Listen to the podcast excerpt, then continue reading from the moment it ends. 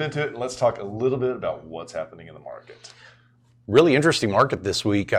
You know, we've seen uh, like our coming soons are down about five percent. They're down to 58. This is what's happened in the last seven days in Dallas County. New active listings are down about one percent. There were still 352 listings that came into the market, and option period is that first status when the property goes under contract and those were down about 4%, but there were still 337 that went under contract. And so once we're out of that option period and we're continuing down the road to the closing table, we're in the pending status now, and that's down 1%. 172 versus 174 last week.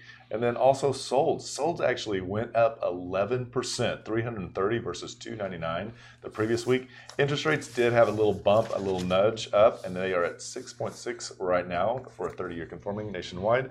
One of the interesting little market indicators that we're taking and watching are that what happens when we get into 30 days uh, of days on market, that's when things begin a little better, mm-hmm. and we have finally reached that. Um, one of the articles that I read said we are no longer in a savagely unhealthy market. Jeff absolutely uh, hates that phrase. It's I, it's hates a str- hates a strong word. Yeah, it is. It, it is. is but anyway, things are turning around. We are seeing a lot more of the inventory beginning to slowly peek its head out. Mm-hmm. Still pretty good clip though. I One thing say. I'll point out from the the Market Watch slide was that on the this week solds were up uh, 37 uh, percent. Mm-hmm. Last week they were up 11 percent from the week before. I know.